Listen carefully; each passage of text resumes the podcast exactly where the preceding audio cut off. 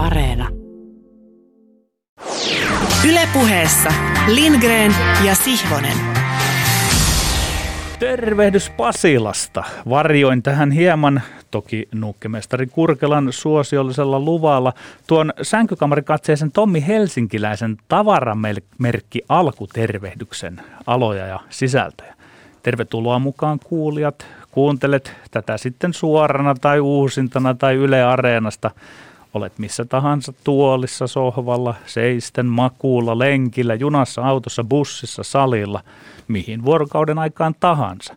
Kursailematta, tervetuloa kyytiin mukaan. Luvassa on tarkasti räätälöity kokonaisuus kokeellista urheilupuhetta korkeimmin kuviteltavissa olevin ylävivahteen. Vieraanamme on eräs kaikkien aikojen taistelupari – valmentajien valmentaja, guru, joka ei ole vieläkään väistyvä uros. Minuakin aikoinaan ammattivalmentajatutkinto kympillä kirittänyt ja paimentanut Kyösti Lampinen ja urheiluälykkö, futisjätkä, oikeustieteen maisteri Erkko Meri. Tervetuloa herrat. Kiitos. Kiitos. Ö, olette Kyösti ja Erkko yhdessä Hannele Forsman Lampisen kanssa kirjoittaneet loistavan kirjan futiksesta parempia pelaajia – kustantaja Readme Fi ja kahdella, kolmella virkkeellä tiivistämisen taitoa kysyen, mistä kirjassanne on syvimmiltään kysymys? Aloita Kyösti ja sitten Erkko.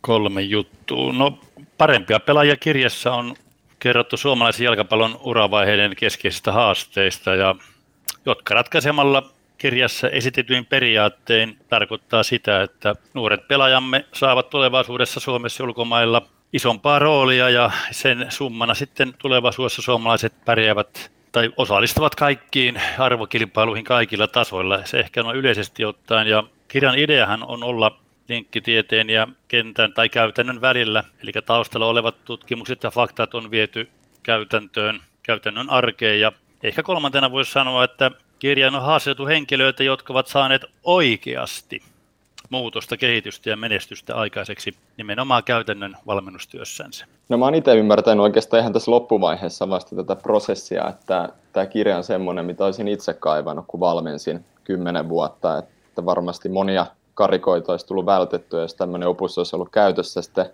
toinen itselle tosi tärkeä asia tässä on, että ei ole pelkästään valmennuskirja, Eli ei ole pelkästään valmentajille tarkoitettu, vaan enemmän, enemmän urheilu- ja jalkapallokirja. Ja ollaan pyritty huomioimaan se niin, että tähän on haastateltu sitten pelaajia, tietysti valmentajia, mutta myös vanhempia, urheilupsykologeja, opettajia koulusta ja muita, muita tukihenkilöitä.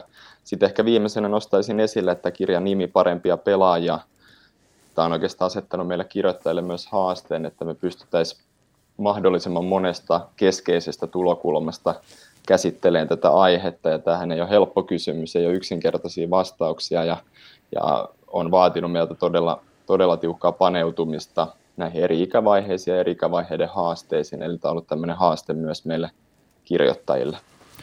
Kiitoksia, palaamme tuonnempana kirjaan ja aika pika pika kohta teihin.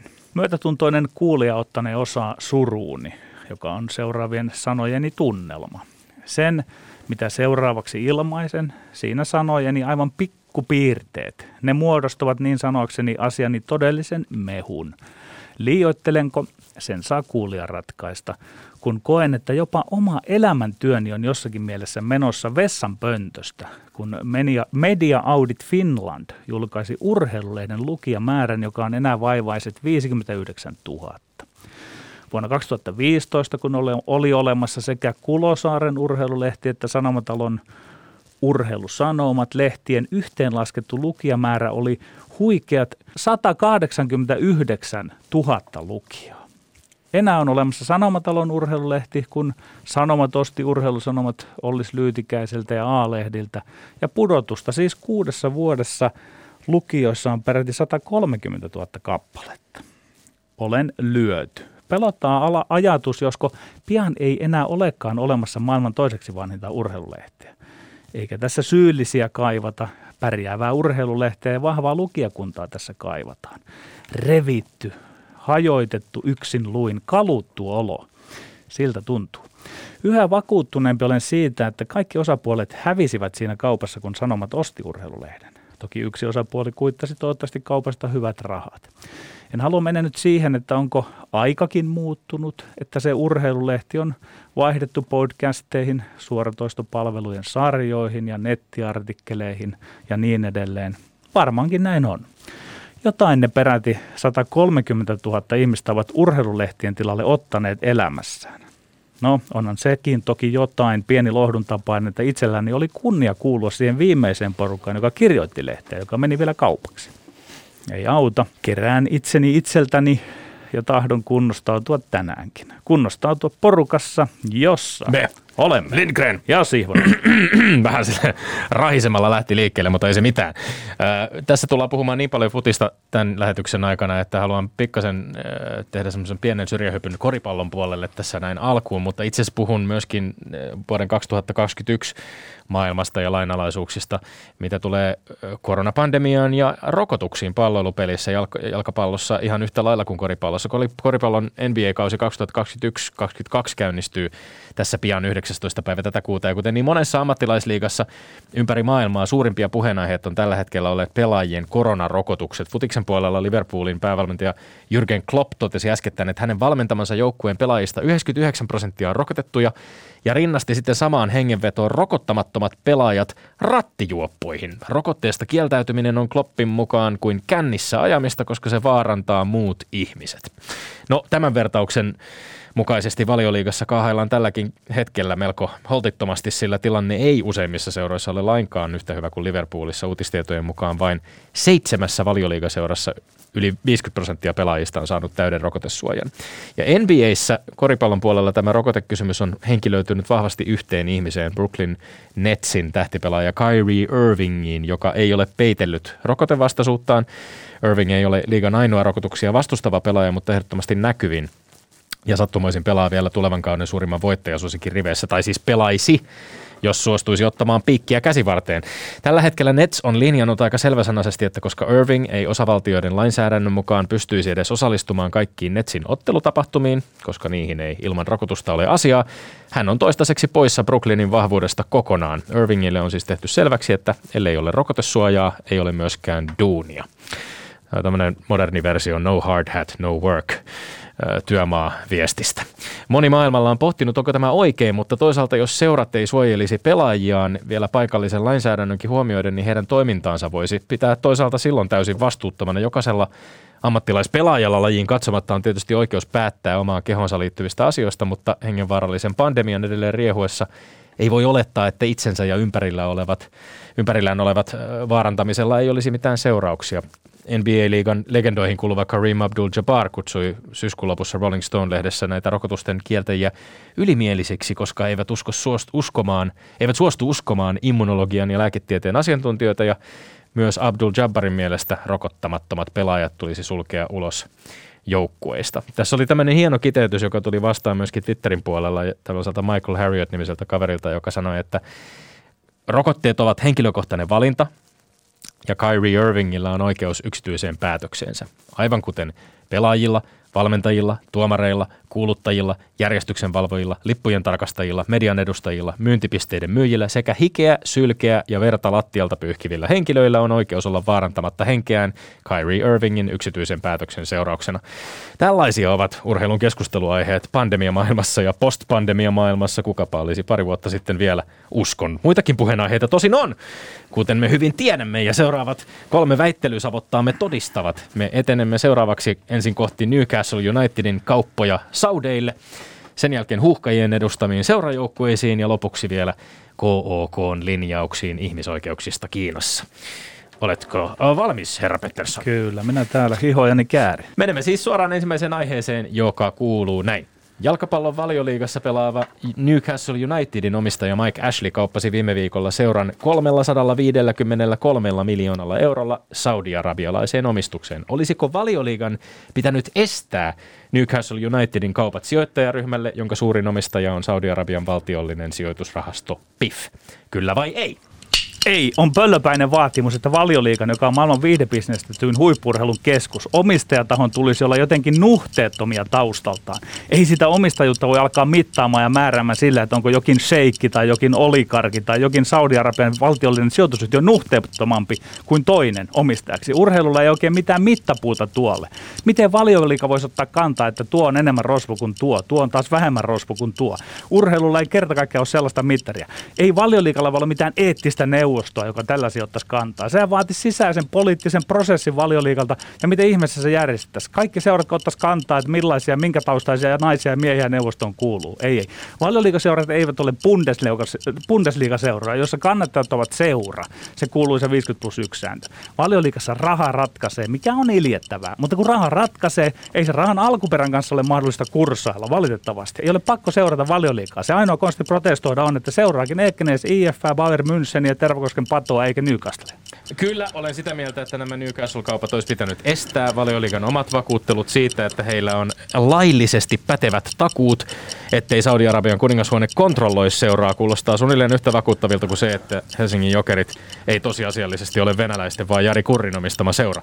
Olisi korkea aika tajuta, että jos tätä kehitystä urheiluseurojen kauppaamista, siis kansallisvaltioiden urheilupesun ja pehmeän vallankäytön välineeksi ei pysäytetä, se tulee kiihtymään. Ja mihin vedetään silloin raja? Olisiko vaikka äh, Talibanin rahoilla maailman rikkaimmaksi jääkiekkoseuraksi pumpattu HPK, Petteri, sinulle ok? On surullista ja täysin nurinkurista, että perinteikäs, mutta ei edes erityisen menestynyt Newcastle United on yhtäkkiä tässä asemassa. Valioliikan päättäjät voisivat tämän estää omilla säännöillään, jos heidän toimintaansa ohjaisi jokin muukin kuin puhdas ahneus. Sulla tuli Tommi pieni järki tuossa, että valioliiga voisi Kiitos, säännöillä, mutta ei, mutta ei nyt Newcastle Unitedia yksin voida tässä kohtaa alkaa niin ahdistelemaan millään lailla, koska ei ole tämmöistä yleisempää periaatetta, joka sen päättäisi. Me puhutaan mun mielestä tässä nyt tästä Newcastle Unitedin tapauksesta. Me puhutaan, ja tämä sama kehityksen suunta on ollut selvä jo Roman Abramovic nostaessa Chelseain tai Cityn kaupoissa Arabiemiraattien varapääministeri Sheikh Mansour johtamalle United, Abu Dhabi United Groupille, mutta nämä Newcastle-kaupat on räikein esimerkki tällaisesta suorasta sportswashingista, jossa yksi maailman pahimpiin ihmisoikeuksiin loukkaantuneista, loukkauksiin sy- syyllistyvistä valtioista. Minä sanon raakasti tuo makuasia, että mikä on maailman raainta ja näin. Että se me voidaan se siitä jouduta... Petteri, ihan täysin Kyllä se makuasia, on. nuhteettomuuksien vaatimuksesta. Mm, on, jos, on. Jos Kuka on pahempi jos toista? puhutaan, jos puhutaan siitä, että Saudi-Arabian kuningashuone on esimerkiksi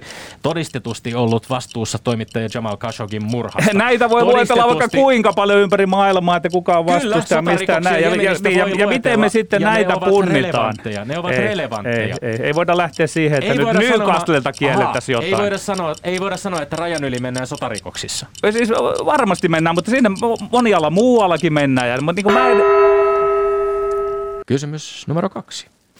Urheilutoimittaja Juha Tuuna listasi Twitterissä huuhkajien Kasakstan-ottelun avauskokoonpanon pelaajien seurajoukkueita ja kommentoi eteenpäin ei ole menty. Onko ongelma, etteivät jalkapallon miesten aamajoukkueen pelaajat edusta suurempia seuroja, kyllä vai ei?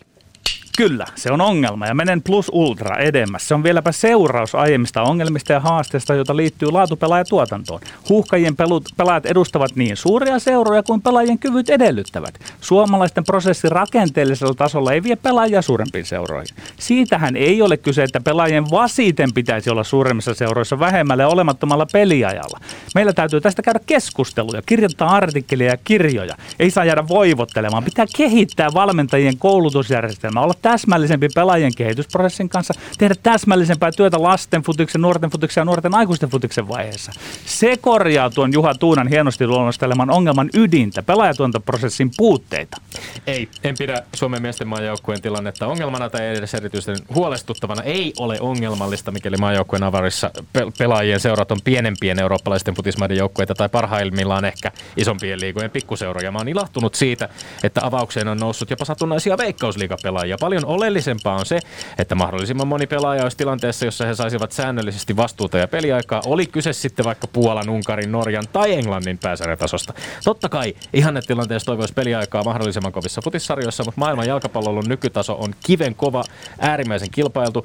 Ja urheilutoimittaja Tuunan tässä harrastama seurojen nimiin tuijottelu hämärtää kokonaiskuvaa eikä ole erityisen oleellista. Käännän Lindgren futis-sanakirja. Sanoit juuri äsken, että ei sillä niin väliä, että kuinka hyviä pelaajia. Että kyllä se en on ihan, ihan siistiä, että tulee veikkausliigasta näistä, koska en minä ajattelen yksinkertaisesti, että mitä ei. parempia pelaajia on, niin sitä suuremmissa seurassa ne pelaajia, sitä parempi etu se olisi huuhkajille. Minä taas ajattelen, että ehkä ero välttämättä siinä tasossa suuremmissa seuroissa, suuremmissa futismaissa ja ehkä vähän pienemmissä eurooppalaisissa futismaissa ei ole niin jyrkkä kuin siinä. Mutta Petteri, Minä taas ajattelen, että aina Petteri, parempi joukkue on parempi joukkue, Petteri, ei huonompi täytyy, huonompi. täytyy antaa täydet pinnat sulle siitä, että tämä prosessi rakenteellisella tasolla ei vie pelaajia suurempiin seuroihin. Se oli hieno argumentti, erityisestikin kun vielä muistit mainita, että sitä pitää kirjoittaa kirjoja ja pitää valmennusta kehittää. Siinä oikein niin, mukavasti, eikä, eikä, lipevästi eikä, kyllä eikä, eikä, tyy, eikä, eikä tyytyä Lindgrenmäisesti siihen, että no ne nyt pelaa jossain seuroissa ja se on ihan siistiä näin ja maailman hupskeikka. Kilpailu on niin kova, että ei, ei oikein no, voikaan no, ajatella ei, isommin.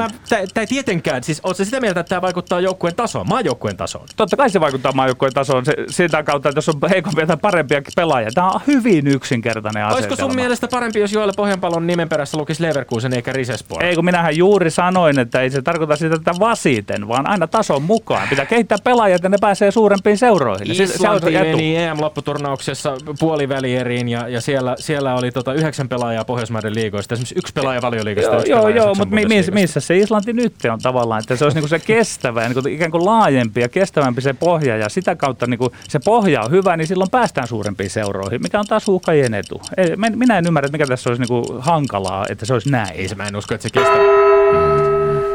Seuraava kysymys, eli kolmas, kuuluu näin.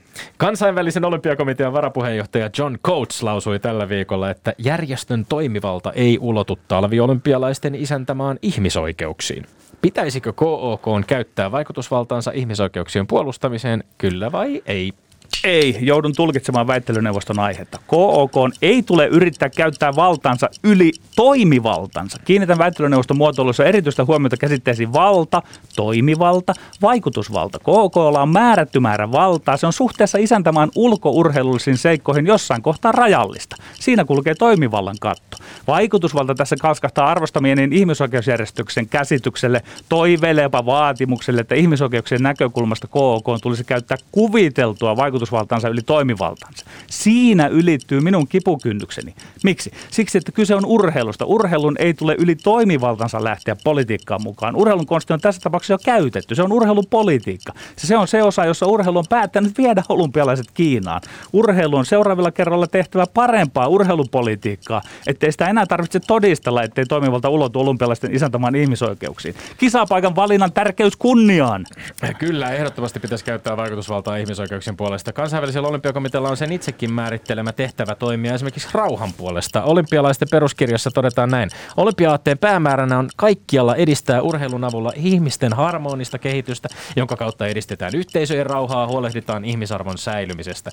Rauhaa ei voi edistää ihmisoikeuksia turvaamatta. Kiinan uikurivähemmistön kohtelua on kutsuttu ihmisoikeusjärjestöjen, joita niin mukavasti tuossa kuvasit, ja jopa monien valtioiden toimesta muun muassa etnisessä puhdistukseksi, kulttuurimurhaksi, kansanmurhaksi Seuraavaksi kansainvälisen olympiakomitealla on massiivinen alusta lausua kaikille maailman maille, että teidän tehtävänne on noudattaa kansainvälisiä ihmisoikeussopimuksia. Tässä tilanteessa tuppisuuna kisojen järjestäminen on KOKlta häpeällistä vastuupakoilua. Tommi, se ei jälkijättöisesti voi mennä niin, että me tuomme olympialaiset maahanne. Te hyväksytte sen, mutta me esitämme myöhemmin sitten uusia vaatimuksia teille tässä. Niin kuin, että kyllähän se arvioidaan silloin tehdään näin, että ei ensin, että otatte kisat ja sitten me, me hyökätään täältä vaatimuksiin Sä kuulostat kyllä ehdottomasti siis KOK on PR-prinsiipit äh, hyvin sisäistäneeltä. Kun tuota, Urheilumieheltä toimi, kuulostan. Joo, niin varmasti kuulostatkin. Toimivaltaan vedoten voit sanoa, että no me jätämme kaikenlaiset lausunnot tästä Eikö toimivaltaa piripinnassa, käytä... toimivaltaa piripinnassa, mutta ei vaikutusvaltaa, se, se on enää sitten semmoista politikointia. Ei se ole politikointia. Toteutuuko Petteri sun mielestä KOK on tehtävä yksin ja yhdessä muiden järjestöjen kanssa vaikuttaa maailmanrauhaan, jos se suhtautuu uiguurivähemmistöön, jos se suhtautuu ihmisten kohtuullisesti, vainoon kohtuullisesti, näin? Kohtuullisesti, miten se, miten se toteutuu? Kohtuullisesti toteutuu, mutta sitten sanoisin näin, että kuitenkin se urheilu on siinä keskiössä ja se pitää pitää keskiössä. Ja ennen niin, muuta se niinpä, urheilupolitiikka, että minne mennään seuraavien kyllä, kisojen kanssa. KOK päättää, että riittää, kun maailman urheilijat kokoontuu Kiinaan ja laulavat kumbajaa ja niin, että Kiinan hallituskaan ei siitä suutu. Emme ole mikään maailman hallitus, sanoo John Coates, australialainen varapuheenjohtaja Coates. Maailma- silloin mä sanoin, että ei, että he ei ole mikään maailmanhallitus. Meidän täytyy kunnioittaa olympialaisten isäntämaiden itsenäisyyttä hän lisää siitä. Niin kuin mun, mun mielestä tässä niin kuin ollaan siinä ytimessä. Näin on käyty aiheet yhdestä kolmeen ja on aika siirtyä aiheiden tuomarointiin. Ja tällä kertaa se onkin hieman haastavampi homma taas, koska meillä on kaksi tuomaria linjoilla ja joista vielä yksi on käräjäoikeudessa duunissa, niin tässä saa kyllä olla varuillaan itse kukin väittelijä. Ö, mutta tota, me olemme sopineet sellaisen marssijärjestyksen, että ö, Kyösti Lampinen aloittaa tässä ykkösväittelyssä ensin tuomion julistamisen ja Erkko Meri seuraa sitten hänen perässään ja siitä sitten eteenpäin. Joten ole hyvä, Kyösti Lampinen. Kyllä tässä ykkösväitteessä ihan selvästi tuota pehmo oli niin reaalimaailmassa kiinni mielestäni. Ja mielestäni Tommin tarinat oli tämmöistä peruskitinää epämääräisesti, että tuota, Tässä tämä kävi, musta meni, meni aika puhtaasti kyllä siihen pehmolle. tässä kävi jo, se, se, kävi ilmi tässä, että Pehmo on siis Petteri Siivonen. Voitko hieman avata tätä Pehmo-nimeä, jota alan tästä viikosta lähtien käyttää kyllä ainakin kulisseissa, etten vält, ellen välttämättä sitten ihan radiossakin. No koulutin Pehmoa tuolla Vierumäellä aikoinaan valmentaja erikoisammattitutkinnolla ja hän oli silloin vähän erinäköinen, että ja si- siinä vaiheessa oli tämmöinen pitkä, liehuva tukka, joka tuonne sivulle meni ja minusta hän oli tavallaan, Siis hippi. tavallaan niin söötti, söötti ja kiltti poika ja tuota, ehkä hän on sitä vieläkin jossakin määrin. Ai että, johtava Pehmo. Ö, otan, tämän, otan tämän sydämeeni. Ö, tilanne on yksin olla Petteri Sihvoselle ensimmäisen tuomion jälkeen. Erkko Meri, minkälaisia ajatuksia heräsi Newcastle-kaupoista? No, tässähän teillä selvästi oli Petterillä tämmöinen sääntöorientoitunut ää, tulokulma ja Tommilla enemmän sitten moraalinen kautta eettinen tulokulma. Mä tykkäsin siitä Tommin nostosta, että, että jos tämä kehitys koko ajan jatkuu ja jatkuu tähän suuntaan, niin missä se takaseinä ikään kuin tulee vastaan? Että onko tämä semmoinen kehitys, joka me halutaan nähdä, mihin tämä etenee. Ää, Toki mä sen Petterinkin pointin ymmärrän sitten, että jos on nämä tietyt säännöt ja periaatteet lyöty lukkoon, niin sitten kun näistä omistusvaihdoksista ja kaupoista päätetään, niin sitten niihin ollaan sitouduttu. Että mä siinä mielessä on kyllä, on kyllä ehkä enemmän sekä omasta mielestäni että sitten niin kuin argumentoinnin osalta, niin Petteri hyvin kiinnitetään kyllä siihen, että jos se kysymys, että olisiko pitänyt niin jos on sitten nämä säännöt olemassa, jotka mahdollistaa nämä kaupat, niin ei silloin olisi pitänyt valioliikan estää tätä kauppaa. Eli kyllä mä tämän Petterille kuitenkin annan tästä pisteen. Kyllä, kyllä. Kaksi Pehmo nolla. kuittaa. Pehmo kuittaa. Pehmo menee ky- oikein äh, selkeään johtoon heti kättelyssä. Pehmo Kiinnostavaa. on kyllä yllättävässä iskussa tänään. On, on, kovassa iskussa. Se on, ollut, se on ollut koko syyskauden täällä, kun on väännetty. Minä henkilökohtaisesti haluaisin kyllä kuulla myöskin äh, Matti Apusen fiilikset tällä hetkellä. Onko Matti Apusen, joka on siis Newcastle Unitedin kannattajia, niin onko hänen mielestään jonkinlainen äh, raja markkinatalouden ja, ja, ja tota, englantilaisen jalkapallon välisessä kädenpuristuksessa ylitetty, mutta kenties kuulemme jossain toisessa yhteydessä sen Matti Apuselta. Kyllä, mennään kakkoseen ja Tä, täytyy sanoa, että tämä meni ihan selkeästi Tommille. Uh. Mä, olin, mä, olin jopa, mä olin jopa vähän pettynyt Petterin argumentteihin. Tommi, Tommilta tuli ehkä se kaikista ratkaisevin perustelu, eli se vastuu ja rooli. Et kyllä mä, jos mietin sitä kultaisten sukupolven öö, mainekkaita pelaajia, joilla oli se seura CV niin sanotusti kunnossa, niin tilanne saattoi olla tosi usein se, että sit näiden pelaajien rooli omassa seurajoukkueessa oli todella pieni. Ainoat pelit tuli lähestulkoon maajoukkueessa, eli Tomi aika hyvin toi esille sen olennaisimman asian, joka mun mielestä kuitenkin on viime kädessä se, että mikä sen pelaajan asema siinä omassa seurajoukkueessaan, mikä on hänen vastuu ja mikä on se peliaika. Ää, Myös siitä mä tykkäsin Tommilla, että siinä jossain lauseessa tuli esille se, että ne erot Euroopan sisällä ja eri maiden välillä, niin en mä niitä liikaa ylikorostaisi. Se on ihan selvää, että nämä valioliiga ja Bundesliga ja La Liga, niin toki ne on ihan top-top-sarjoja, mutta meidän saattaa Suomessa olla sit välillä vähän vääristynyt kuva siitä, että miten kova sarja Puola on tai miten kova sarja loppujen lopuksi Ruotsikin on. Että kyllä nämä Petterin kommentit liittyen, että tehdään enemmän artikkeleja ja muita, niin ne, mä olisin odottanut enemmän. Että kyllä tämä meni Tommille selvästi. No niin, kavennus! Ai ai. yksi, kaksi, Tuli tilanne oli kaksi, yksi. Kyllä, kyllä, kyllä. Tosi on, että tuota, musta Erkon perustelut oli kyllä erinomaiset ja tuota, näyttää siltä, että, että Tommikin ottaa riskiä ja alkaa lämpenee tässä vähitellen. Ai, ai, ai, ai, ai. Erinomaista. Ähm, tästä aiheesta tietysti, ja, ja voidaan varmasti sivuta sitä myöskin, myöskin keskustelussa, kun päästään, päästään väittelyiden jälkeen teidän, teidän kirjan äärelle ja jalkapallon äärelle vähän tarkemmin. Mutta mennään sitä ennen vielä tähän kolmoskysymykseen, joka nyt kiinnostaa kuulla sitten, että minkälaisia argumentteja löytyy tähän. Tässä mennään nyt eh, sitten Kyösti Lampinen ja Erkko Merijärjestyksessä jälleen kolmoskysymyksessä, eli puhuttiin kansainvälisen olympiakomitean ja tulevien Pekingin talviolympialaisten.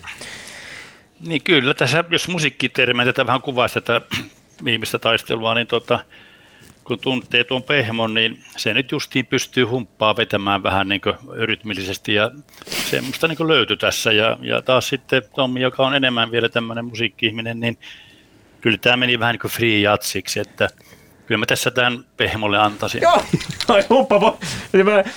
Okei, humppa on siis Priatsin yläpuolella ainakin Kyösti Lampisen arvoasteikolla tai jollain kai. tavalla.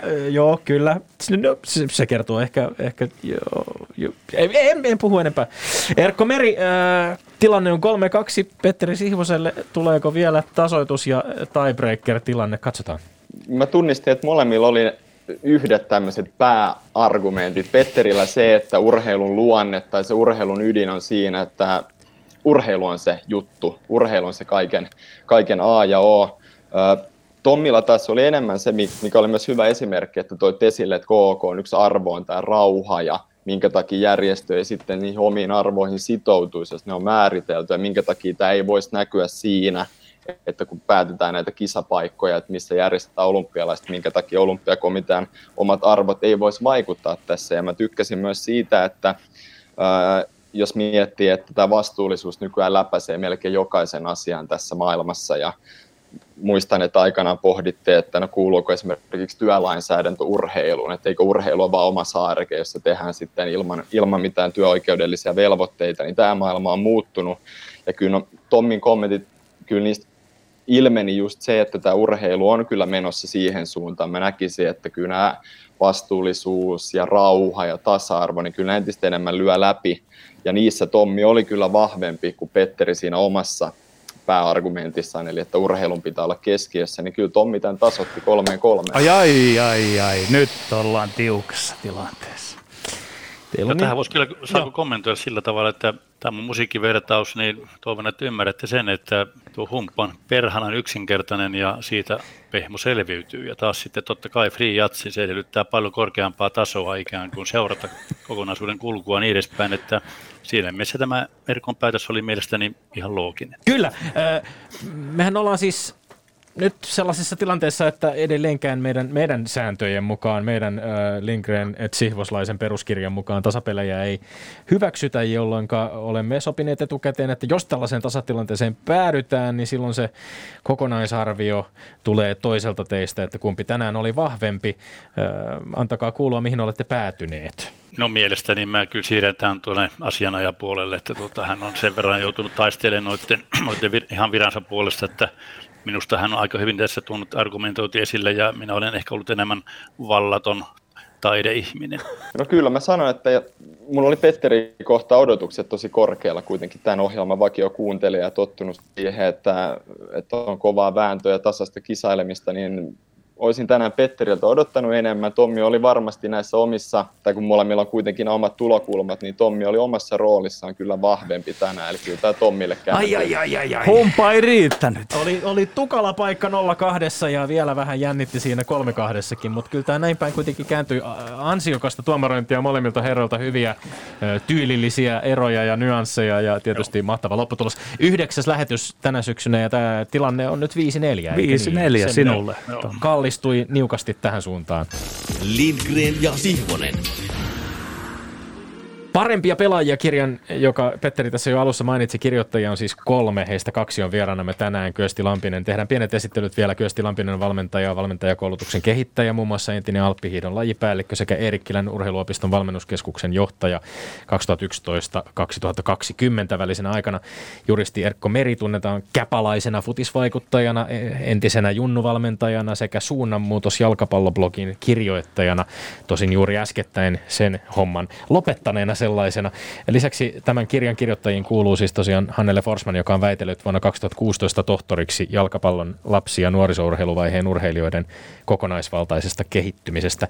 Vielä kerran herrat, lämpimästi tervetuloa ohjelmaan. Kumpikin toista kertaa, mutta ensimmäistä kertaa kaksin. Langoilla internetin välityksellä on nyt kaksi valmentajan työtä tehnyttä jalkapallon asiantuntijaa, niin pakko heti alkuun kuitenkin kysyä näin futisviikolla, maajoukkueviikolla, että millaisen kuvan valmennuksellisesti jättivät nämä kaksi viime viikon aikana pelattua huuhkajien MM-karsintaottelua. Siinä oli kaksi hyvin erilaista peliä, kotiottelu Ukrainaa vastaan ja vieraspeli Kasakstania vastaan. Niiden välillä nähtiin myöskin aika suuria eroja sekä tuloksissa että taktiikassa.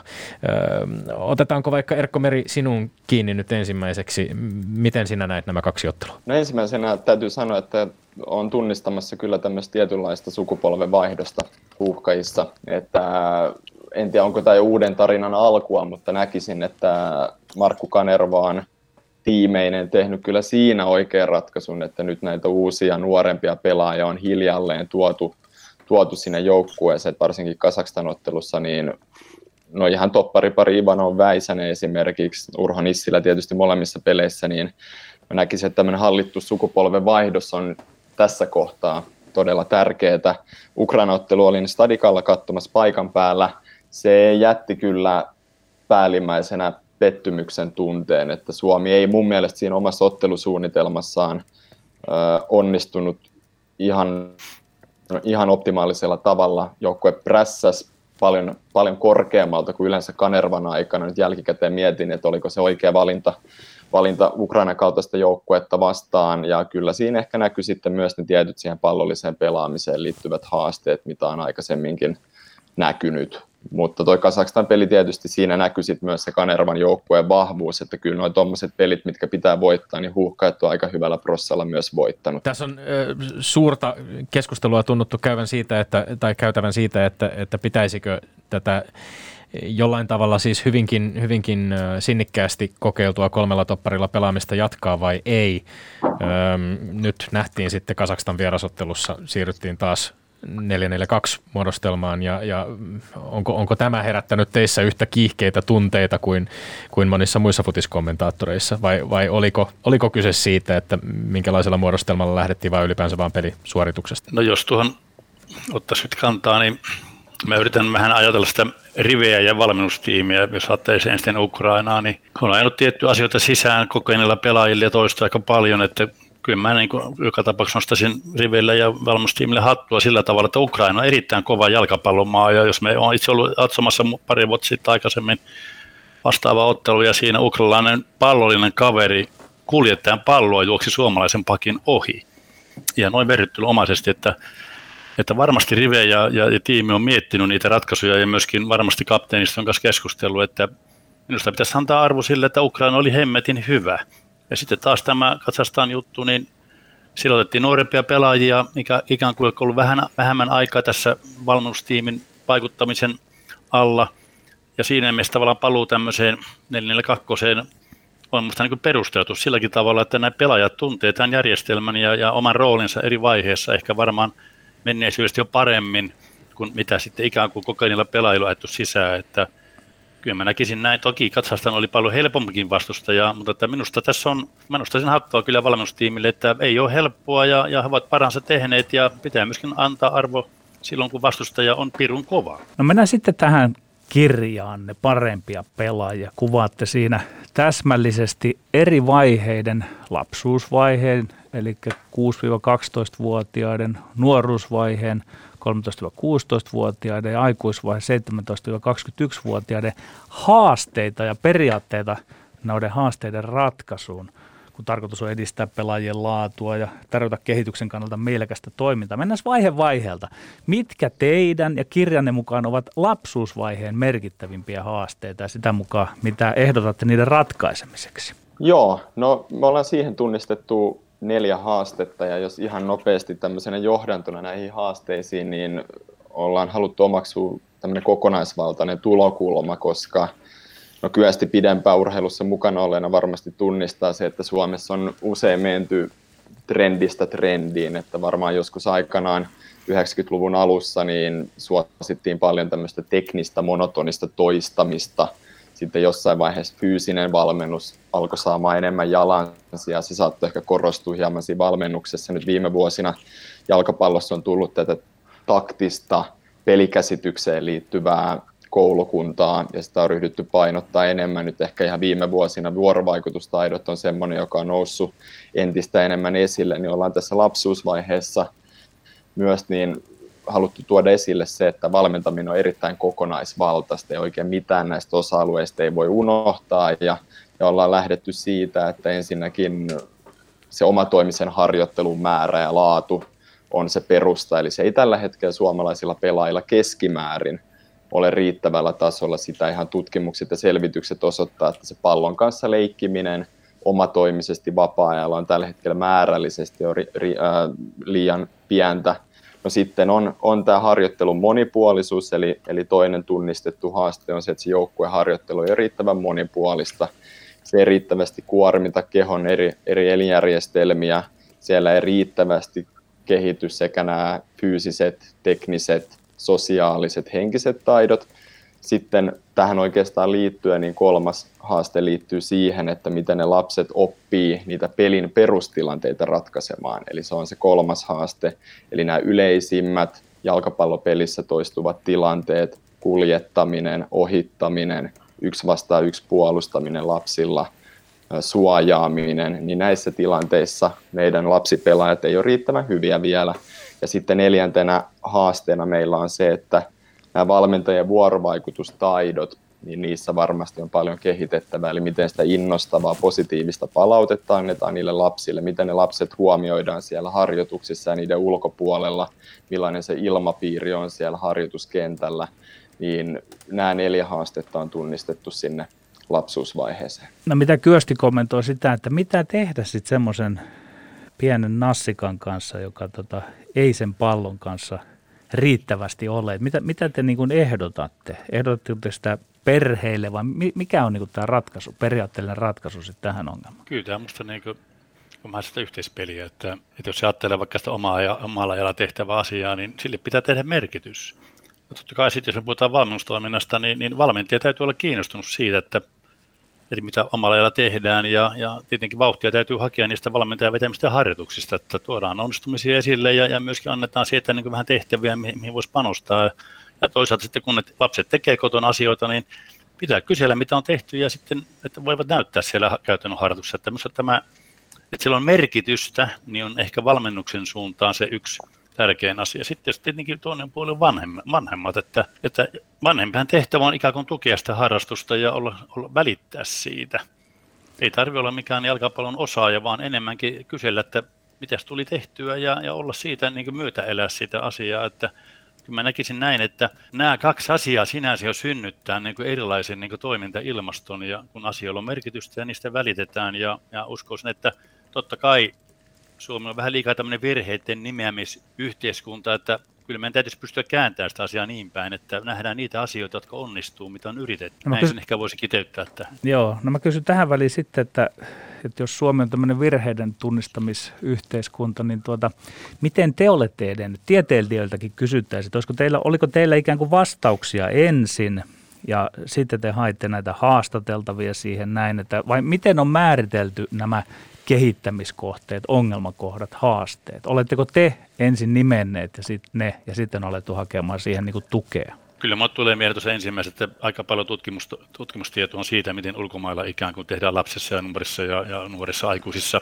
Se on toinen puoli. Toinen puoli on se, että Erik Kiesta on niin yli 10 vuoden faktat siitä, että mitä nämä me suomalaiset mussukat on, ja ihan samalla tavalla tiedetään, samalla tavalla myöskin niin kuin Tanskan ja Tanskan ja Hollannin ja, ja, ja, ja tuota, Ruotsinkin huippu joukkueesta niin lapsissa kuin nuorissakin, että mitä he ovat. Että kyllä silloin on ollut niin tavallaan, niin kuin totesin tuossa alussa, että on tutkimustuloksia ja faktoja, joiden kautta ikään kuin nämä on seuloutunut tähän. Totta kai varmasti on muitakin haasteita, mutta että näillä faktoilla, mitkä meillä on viimeisen kymmenen vuoden aikana kerättynä, niin nämä, nämä ikään kuin on, näille löytyy niin selkänojaa sille, että nämä kannattaa nostaa esille, jotta me mentäisiin edelleenkin eteenpäin. Onko suomalaisilla lasten ja nuorten parissa työskentelevillä valmentajilla teidän oman arvion mukaan riittävästi tietoa, riittävästi osaamista myöskin lasten ja nuorten oikeuksista, heidän fyysisestä, psyykkisestä kehityksestä ja kyvystä tehdä päätöksiä itseään koskevissa asioissa. Miten kommentoisit? Sanoisin näin, että Suomessa sinänsä on ehkä tietoa, mutta se, miten se siirtyy tuonne käytäntöön, niin me ei olla siinä niin hyviä tällä hetkellä. Että,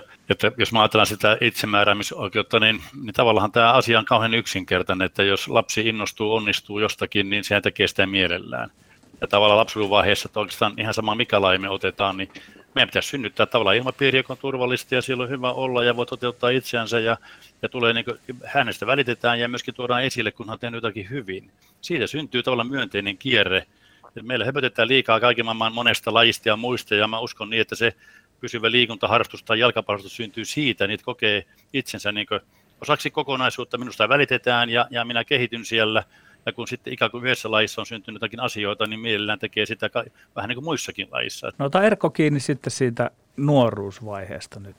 No nuoruusvaiheeseen ollaan tunnistettu viisi haastetta, eli siinä on yksi haaste enemmän kuin tässä lapsuusvaiheessa. Ensimmäinen liittyy tämmöiseen perus, peruspelaamisen ja pelipaikkakohtaisen osaamisen riittämättömyyteen. Eli tässä ikävaiheessa, kun pelaajat alkaa vähitellen erikoistumaan tiettyyn pelipaikkaan – oli se sitten hyökkäjä, keskikenttä, puolustaja, niin siinä, ikä, siinä vaiheessa on silti tärkeää huomioida se, että se pelaaja kehittyisi myös niissä perustaidoissa, peruspelaamisen ominaisuuksissa, jotka on ihan mistä pelipaikasta vaan riippumattomia. Eli, eli tämmöistä peruspelaamisen ja pelipaikkakohtaisen valmennuksen laadussa on varmasti meidän selvitysten perusteella mahdollista ottaa kehitysloikkia eteenpäin. No sitten nämä fyysiset valmiudet, joissa Kyösti on meistä varmasti viisain, mutta niiden osalta on tunnistettu se, että suomalainen nuori pelaaja voi olla monta vuotta jäljessä ulkomaalaisesta ikätoverista, oli se sitten nopeus, voimantuotto, ketteryys, kestävyys. Eli tässä me annetaan edelleen liikaa tasotusta. No kolmantena haasteena on nostettu esiin sitten enemmän tämmöiseen henkiseen puoleen, sosiaaliseen puoleen liittyen se, että tämä kilpailullisuus ei meidän arjen toiminnassa näyttäydy niin vahvana kuin mitä se esimerkiksi näyttäytyy Tanskassa, johon on myös haastateltu henkilöitä tähän kirjaan, eli se pelissä menestyminen, kaksinkamppailutilanteiden voittaminen, sen suoran vastustajan voittaminen, niin se ei meidän suomalaisille pelaajille on niin tärkeä asia. Se on ihan selvää, että jos tämä kilpailullisuutta tukeva motivaatio ilmasto ei ole niin vahva täällä, niin se ei tue sitä huippupelaajaksi kasvamista. Eli tarvitaan myös sitä, että se nuori oppii kilpailemaan, oppii kestämään niitä kilpailutilanteita, löytämään keinoja pärjätä niissä. No sitten tämä neljäs haaste liittyy, liittyy tietysti pelaajana kehittymiseen, mutta se on enemmän tämmöinen kentän ulkopuolinen kokonaisuus. Eli miten se nuoren se koko elämän hallinta on järjestetty. Ruokailu, uni, kehonhuolto, palautuminen, omalla lailla tapahtuva harjoittelu. Eli tästä paljon on mediassa ja julkisuudessakin luettu, että että siinä unen laadussa saattaa olla ongelmia, nuoret pelaajat ei syö riittävän monipuolisesti, sen oman kehon huoltamiseen ei käytetä riittävästi aikaa. Eli kaikki nämä tukitoimet, jotka vaikuttavat siihen pelaajana kehittymiseen, niin ne valinnat ei tällä hetkellä tue sitä kasvua huippupelaajaksi. Ja sitten viides haaste, johon on haastateltu esimerkiksi Abdi Mohammedia, palkittua nuorten valmentaja, hän on tuonut esille sen, että ne tavoitteet ja keinot siellä konkreettisessa käytännön arjessa, niin ne ei ole selviä. Eli ei ole, ei ole sekä lyhyellä että pitkällä aikavälillä ei ole selkeää, että mitä tavoitteita halutaan saavuttaa, missä asioissa sen pelaajan täytyisi kehittyä vaikka yhden, kahden, kahden kuukauden aikasäteellä, missä asioissa sen pelaajan pitäisi kehittyä se vuoden aikana, se toiminta on epäselvää. Ne tavoitteet ei ruoki sitä harjoittelua, ne tavoitteet ei anna intoa siihen oman, oman ajan harjoitteluun, kehittymiseen. Tämä kokonaisuus oli epäselvä. Eli nainen nuoruusvaihe viisi haastetta. Mikä noista viidestä on Kyöstin sydämellä sillä tavalla lähimpänä, että tekee mieli kommentoida jotenkin? No kyllä mä tavallaan lähtisin noista tavoitteista ja niiden epäselvyydestä, että jos nyt yleensäkin ottaen ajatellaan, niin jos tavoitteita on, niin ne on hyvin eri tasoisia ja jos nyt yksinkertaista sitä tähän tässä tarinassa, niin meillä pitäisi olla ihan selkeästi päivittäisarjen tavoitteita, jotka on tukemassa kehittymistavoitteita ja ne kehittymistavoitteet taas tukee suoritustavoitteita ja ne suoritustavoitteet pelissä, niiden toteuttaminen sitten tukee niin tulostavoitteita. Että jos nyt ottaa tämmöisen neliportaisen esimerkin teille, että jos meillä olisi niin tämän tyyppisiä rakenteita lyhyellä ja pitemmällä aikajänteellä, niin tässä olisi paljon vähemmän semantiikkaa. Ja sitten jos me puhutaan niin vahvasta psyykkeestä, joka kumminkin kaiken ratkaisee, niin psyykki on aika yksinkertainen asia, että jos on tavoite ja sen saavuttaa, niin on vahvempi. Sen tuntee kentällä ja sitten faktat vielä todentaa, että olen nopea tai tai, tai liikun oikea-aikaisesti tyhjän tilan tai, tai, tai teen oikeita valintoja, sen tilastot kertoo. Että minusta omalla tavallaan tämä on hyvin yksinkertaista, mutta että meillä on liian epämääräistä, siis abstrakti on hy- hyvä sana tavallaan, että me yrit, meille yritetään hyvin paljon, mutta se laatu tulee siitä, niin se on konkreettisen. No onko tämä epämääräisyys juuri vastaus siihen, että kun Erkko sä puhut tästä kilpailullisuudesta ja vastustajan voittamisesta, niin me jotenkin jäädään siinä jälkeen jotain tiettyjä verrokkimaita, koska mietityttää, että miksi teidän arvion mukaan tässä, tässä on puutteita. Oma kokemus on se, että 13-16-vuotiaat ovat luonnostaan äärimmäisen kilpailuhenkisiä. Mistä johtuu se, että, että suomalaisessa jalkapallovalmennuksessa sit siinä vaiheessa ei välttämättä korostu riittävällä tavalla se kilpailullisuus? Tähän haasteeseen haastateltiin pelaajaa, valmentajaa, urheilupsykologiaa ja sitten tutkijaa tai tutkimustoiminnan henkilöä, niin oikeastaan kaikkien puheenvuorossa nousi esille se, että olennaista on se, että se pelaaja saa palautetta niistä teoista kentällä, mitkä on tukenut sitä voittamista, menestymistä. Eli meillä saattaa olla se, että me puhutaan kyllä kilpailullisuudesta, puhutaan siitä, että pitää olla kilpailullinen, mutta se ei näy siinä palautteessa pelaajalle. Eli pelaaja ei tiedä, milloin hän on ollut kilpailullinen, milloin hän on onnistunut toteuttaa semmoisen teon, joka on tukenut sitä voittamista. Toinen tärkeä teema on se, että edelleen suomalaisessa urheilussa tämä voittaminen ja kehittyminen saatetaan asettaa vastakkain. Eli voi olla semmoista puhetta valmentajilla, että, että tärkeintä on, että me kehitytään, että se voittaminen, voittaminen ei ole nyt niin olennaista. Ja tämmöinen puhe on sitten semmoista, joka helposti niiltä pelaajilta voi syödä pois sitä kilpailemisen mentaliteettia ja sitä tärkeyttä. Että on myös urheilussa olennaista se, että oppii voittamaan ja kilpailemaan. Ja sitten varmasti semmoinen, mikä liittyy paljon ympäristöön, mistä esimerkiksi nuori pelaaja Noa Nurmi kertoi, että kun hän oli Tanskassa, siirtyi sinne 16-vuotiaana, niin siellä Tanskassa pelaajat vaati toinen toisiltaan, eli se oli tämmöistä vertaispalautetta. Kun taas Suomessa se ehkä enemmän on edelleen sitä, että se ikään kuin valmentajalta käskynomaisesti tulee, että nyt kilpaillaan pojat enemmän tai tytöt nyt kilpaillaan enemmän, mutta siellä Tanskasta Noa kertoo, että siellä pelaajat oli toinen toisiaan kohtaan vaativia. Eli myös tämä on tärkeää, että me tuetaan siellä nuoruusvaiheessa pelaajia antamaan toinen toisilleen palautetta. Tämä on hyvin olennainen, hyvä kun Tommi kysyi tätä tätä asiaa, koska tuota, me tullaan semmoista tehtäväsuuntautuneiden suunnasta, ja totta kai se tehtäväsuuntautumus on tärkeää, ja, ja, mutta tavallaan tähän kilpailullisuuteen Suomessa, tässä on sotkettu tavallaan niin liikkuminen, harrastaminen ja tavoitteellinen urheilu. Et meillä on mennyt tässä yhteiskunnassa ihan puurot ja vellit niin sekaisin tässä yhteydessä. Ja silloin kun me aletaan puhumaan tavoitteellisesta urheilutoiminnasta, ihan sama mikä laji me otetaan, on itsestäänselvyys, että että pitää olla sekä kilpailusuuntautunut että tehtäväsuuntautunut. Ja urheilun puhtain arvo on hei kilpaileminen, että tässä Suomi eroaa muista maista niin merkittävästi, että me jopa puhutaan, että Suomessa kilpaillaan liikaa, ja se on ihan lööperiä verrattuna siihen, mitä kilpailijamaissa tapahtuu, kun on kysymys tavoitteellisesta urheilusta. No mennään sitten aikuisuusvaiheeseen. Se on muuten näin lätkäjätkän näkökulmasta jännä, että puhutaan aikuisista 17-21-vuotiaista, mutta teetään se tähän. Ehkä futis on sillä tapaa niin kuin vähän erilainen, että siinä ollaan jo aiemmin lähellä sitä huippua. Mutta... Tämä, miksi tämä on rajattu näin, niin se liittyy siihen, että meidän jalkapallon keskeisiä haasteita on tavallaan se nuorisovaihe. Tietenkin laps, lapsuuden on todettu näitä haasteita, mutta että tavallaan tämä, tämä 17-21 se on jotenkin ihan sellainen olennainen juttu, johon pitää saada erilainen sysäys. Ja te olette löytänyt sinne no haasteita. Jatkan, niin, näistä haasteista tosiaan, niin tässä on hyödynnetty oikeastaan sitä kokonaisvaltaista tulokulmaa, eli,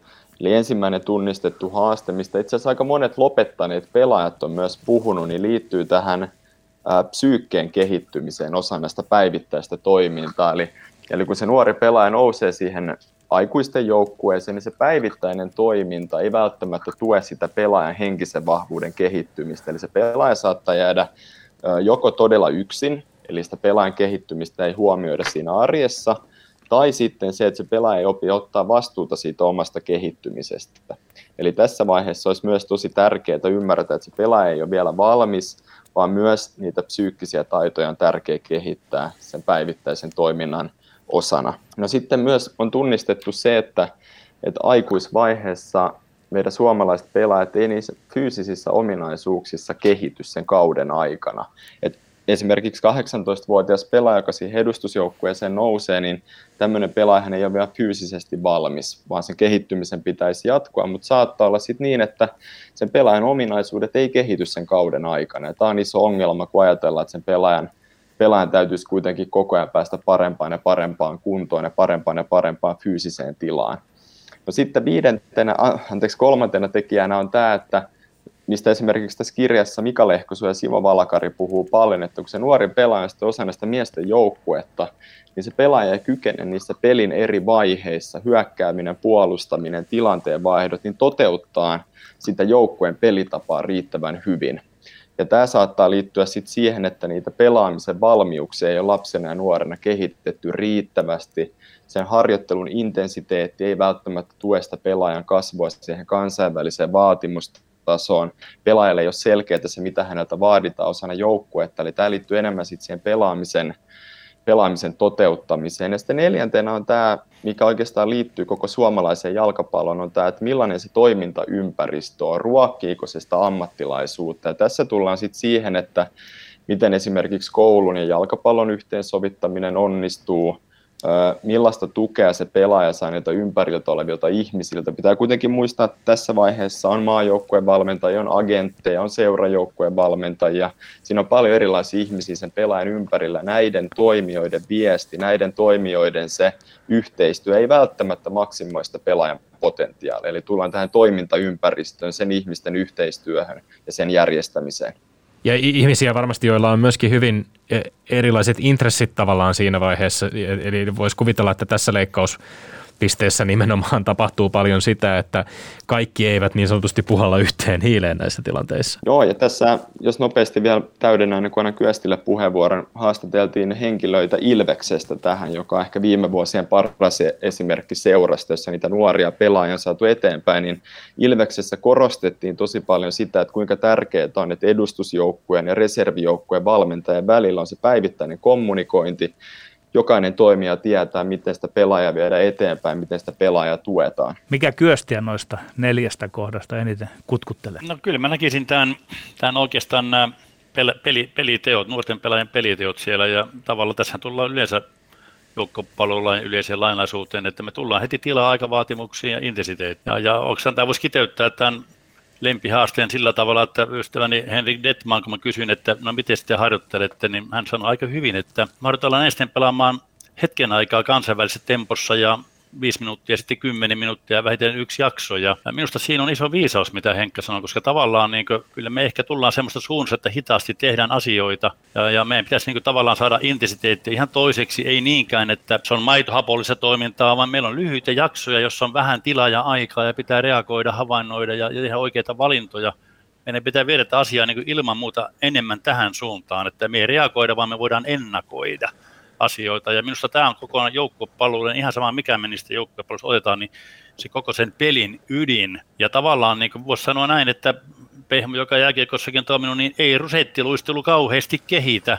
Ja tässä tapalla ikään kuin tämmöinen niin sanottu kierrättäminen omalla kenttäpuoliskolla ei ilmeisesti kauheasti vaikuta siihen, että me saadaan niin kehittäviä ärsykkeitä mukautua pienempiin tiloihin ja aikavaatimuksiin. Vieraana nyt kaksi ihmistä, jotka, jotka on molemmat hyvin selkeästi olemme kuulleet sen, niin suhtautuvat myöskin kiihkeästi suomalaisen jalkapallon kehittämiseen ja suomalaisen urheilun kehittämiseen suhtautuvat aika kiihkeästi myöskin nimenomaan tähän, näihin käsitteisiin tavoitteellisesta toiminnasta, tavoitteellisesta urheilusta ja, ja kilpailusta. Toisaalta te olette kaksi aika erilaista persoonaa. Toinen on ehkä ollut enemmän ja pidempään systeemin sisällä ja toinen taas sitten, Erkko tunnetaan ehkä vähän tällaisena jonkinlaisena tota, nuorena vihaisena miehenä esimerkiksi jalkapallo, jalkapallopiireissä ja, ja suunnanmuutos jalkapalloblogi, johtava jalkapalloblogi, mihin lienee viittaa viittauskaan, niin, niin on myöskin, myöskin ollut siis ihan selvästi sellainen paikka, jossa on systeemiä lyöty aika lujaa. Viimeisessä blogitekstissä sä kirjoitit tässä syyskuussa, että toisaalta uskallan sanoa, että suomalaisessa futiksessa on edelleen hyväveliverkostoja, ylimielisyyttä, laiskuutta ja osaamisen väheksymistä. Niin haluaisin vielä ehkä semmoisen niin vähän laajemman katsantokannan tähän, että missä mennään tällä hetkellä suomalaisen futiksen kehitystyössä, jos puhutaan palloliitosta ja siitä, siitä ohjatusta kehitystyöstä laajemmin. Haluan korostaa sitä, että monessa seurassa tehdään hyvää työtä ja on tämmöisiä pienempiä ympäristöjä, joissa on saatu menestystä aikaan, ja tähän kirjaan on yritetty sitten löytää semmoisia henkilöitä, perheitä, yksittäisiä toimijoita, jotka on sillä omalla työllään saanut sitä kehitystä aikaan, saanut sitä muutosta, mutta että kyllä mä pitkään on kaivannut jo sitä, että tämmöinen Suomi on kuitenkin pieni maa, jossa mä koen, että tietyllä tavalla tarvittaisiin sitä palloliiton esimerkkiä, kun halutaan viedä muutosta läpi. Ja se, mitä on paljon kritisoinut, missä mun ajatus ei ole kyllä tippaakaan muuttunut, on se, että kyllä siellä palloliitossa täytyisi olla ne parhaat osaajat. Siellä täytyisi olla ne henkilöt, jotka on konkreettisesti saanut tuloksia aikaan, onnistunut viemään muutosta läpi, onnistunut tekemään jotain eroa aikaisempaan nähden. Ja, ja mä näen, että tässä kyllä, että siellä avainpaikoilla meillä ei vieläkään ole niitä parhaimpia tekijöitä. Ja sitten kun haastattelin tähän kirjaan valmentajia Tanskasta, esimerkiksi Nordjylland ja FC Midjylland, jotka on tämmöisiä menestyneitä pelaajakehityshautomoita, tuottaa jatkuvasti uusia pelaajia eurooppalaisiin huippusarjoihin, niin se mikä näitä molempia seuraa, kun niiden toimijoita haastattelin, niin yhdistyi se, että selkeä visio, mitä halutaan tehdä, parhaat ammattilaiset tekemässä sitä muutosta, ollaan sekä pitkäjänteisiä että valmiita tekemään niitä tarvittavia muutoksia päivittäin, niin kyllä, kyllä nämä, nämä tekijät valitettavasti vielä puuttuu, jos palloliittoa mietitään. Okei, sielläkin on tapahtunut paljon hyviä juttuja, on tehty hyviä rekrytointeja, Joni Ruuskanen, Ville-Pekka Inkilä, joita tähän kirjaan on haastateltu, on henkilöitä, jotka saa asioita aikaan, mutta silti toivoisin, että jokaisen toiminnon palloliitossa läpäisisi tämmöinen kriittinen tarkastelu, että onko siellä ne parhaat tekijät, alkaen ihan ihan nuorisomaajoukkueesta. Kösti vielä ihan napakasti loppuun. Joo, mä haluaisin kiteyttää, että kyllähän palloliitto on uudistunut hyvin merkittävästi viimeisen viiden vuoden aikana, että siellä on niin hyvä pöhinä mielestäni käynti ja on ollut hyviä rek- nuoria ihmisiä rekrytoitu sinne, jolloin nykyaikaista ajattelua on kouluttautuneet ulkomailla, että koulutus on muuttumassa Matti Lähitien johdolla ja Inkilä tuo tutkimuskehitysjohtajana ihan uuden kuvion. Eerikkilä palloliitto tekee paljon syvempää yhteistyötä kuin silloin, kun itse oli vielä puikoissa – että asiat on mennyt todella niin kuin eteenpäin. Ja tavallaan, niin kuin, jos tätä kirjaa ajatellaan kontra ikään kuin tuohon, mitä tässä on keskusteltu, niin tämä on pieni osa sitä, että, että meidän rooli on ikään kuin omalla tavallaan niin olla tukemassa sitä edelleen kehittymistä sillä tavalla, että ei niinkään todeta vaan, että hyvin menee ja menköön, vaan enemmänkin, että koska haasteiden ratkaisun kautta se kehitys tulee niin kuin jatkumaan. Toki töitä on niin liitossa kuin siellä seurassakin, mutta että hyvältä näyttää. Kiitoksia Kyösti Lampinen ja Erkko Meri tästä vierailusta. Kiitos. Sitten Tomi Lindgrenin maineikkaat urheiluterveiset. No olisi historiallinen vääryys olla tässä yhteydessä lähettämättä terkkuja. Ehkä jo aiemminkin muutaman kerran terveiset 303 vai mitä tässä nyt onkaan tehty jakson aikana saaneelle Teemu Pukille, Suomen miesten joukkueen kaikkien aikojen maalintekijälle. Tuukka Kotimäki oli ansiokkaasti Twitterissä listannut kaikki 33 maalia vuosittain. Ensimmäiseen kuuteen vuoteen Pukki osui maajoukkuepaidassa kymmenen kertaa. Viimeiseen neljään vuoteen pandemiasta huolimatta maaleja on tullut 23. Hienoja ja monella tasolla merkityksellisen, merkityksellinen tarina. Me olemme Lindgren ja Sihvonen. Pysykähän tyylikkäänä ja pysykää terveenä. Voidetta rakoon ja ruuvi kiinni. Ylepuheessa Lindgren ja Sihvonen.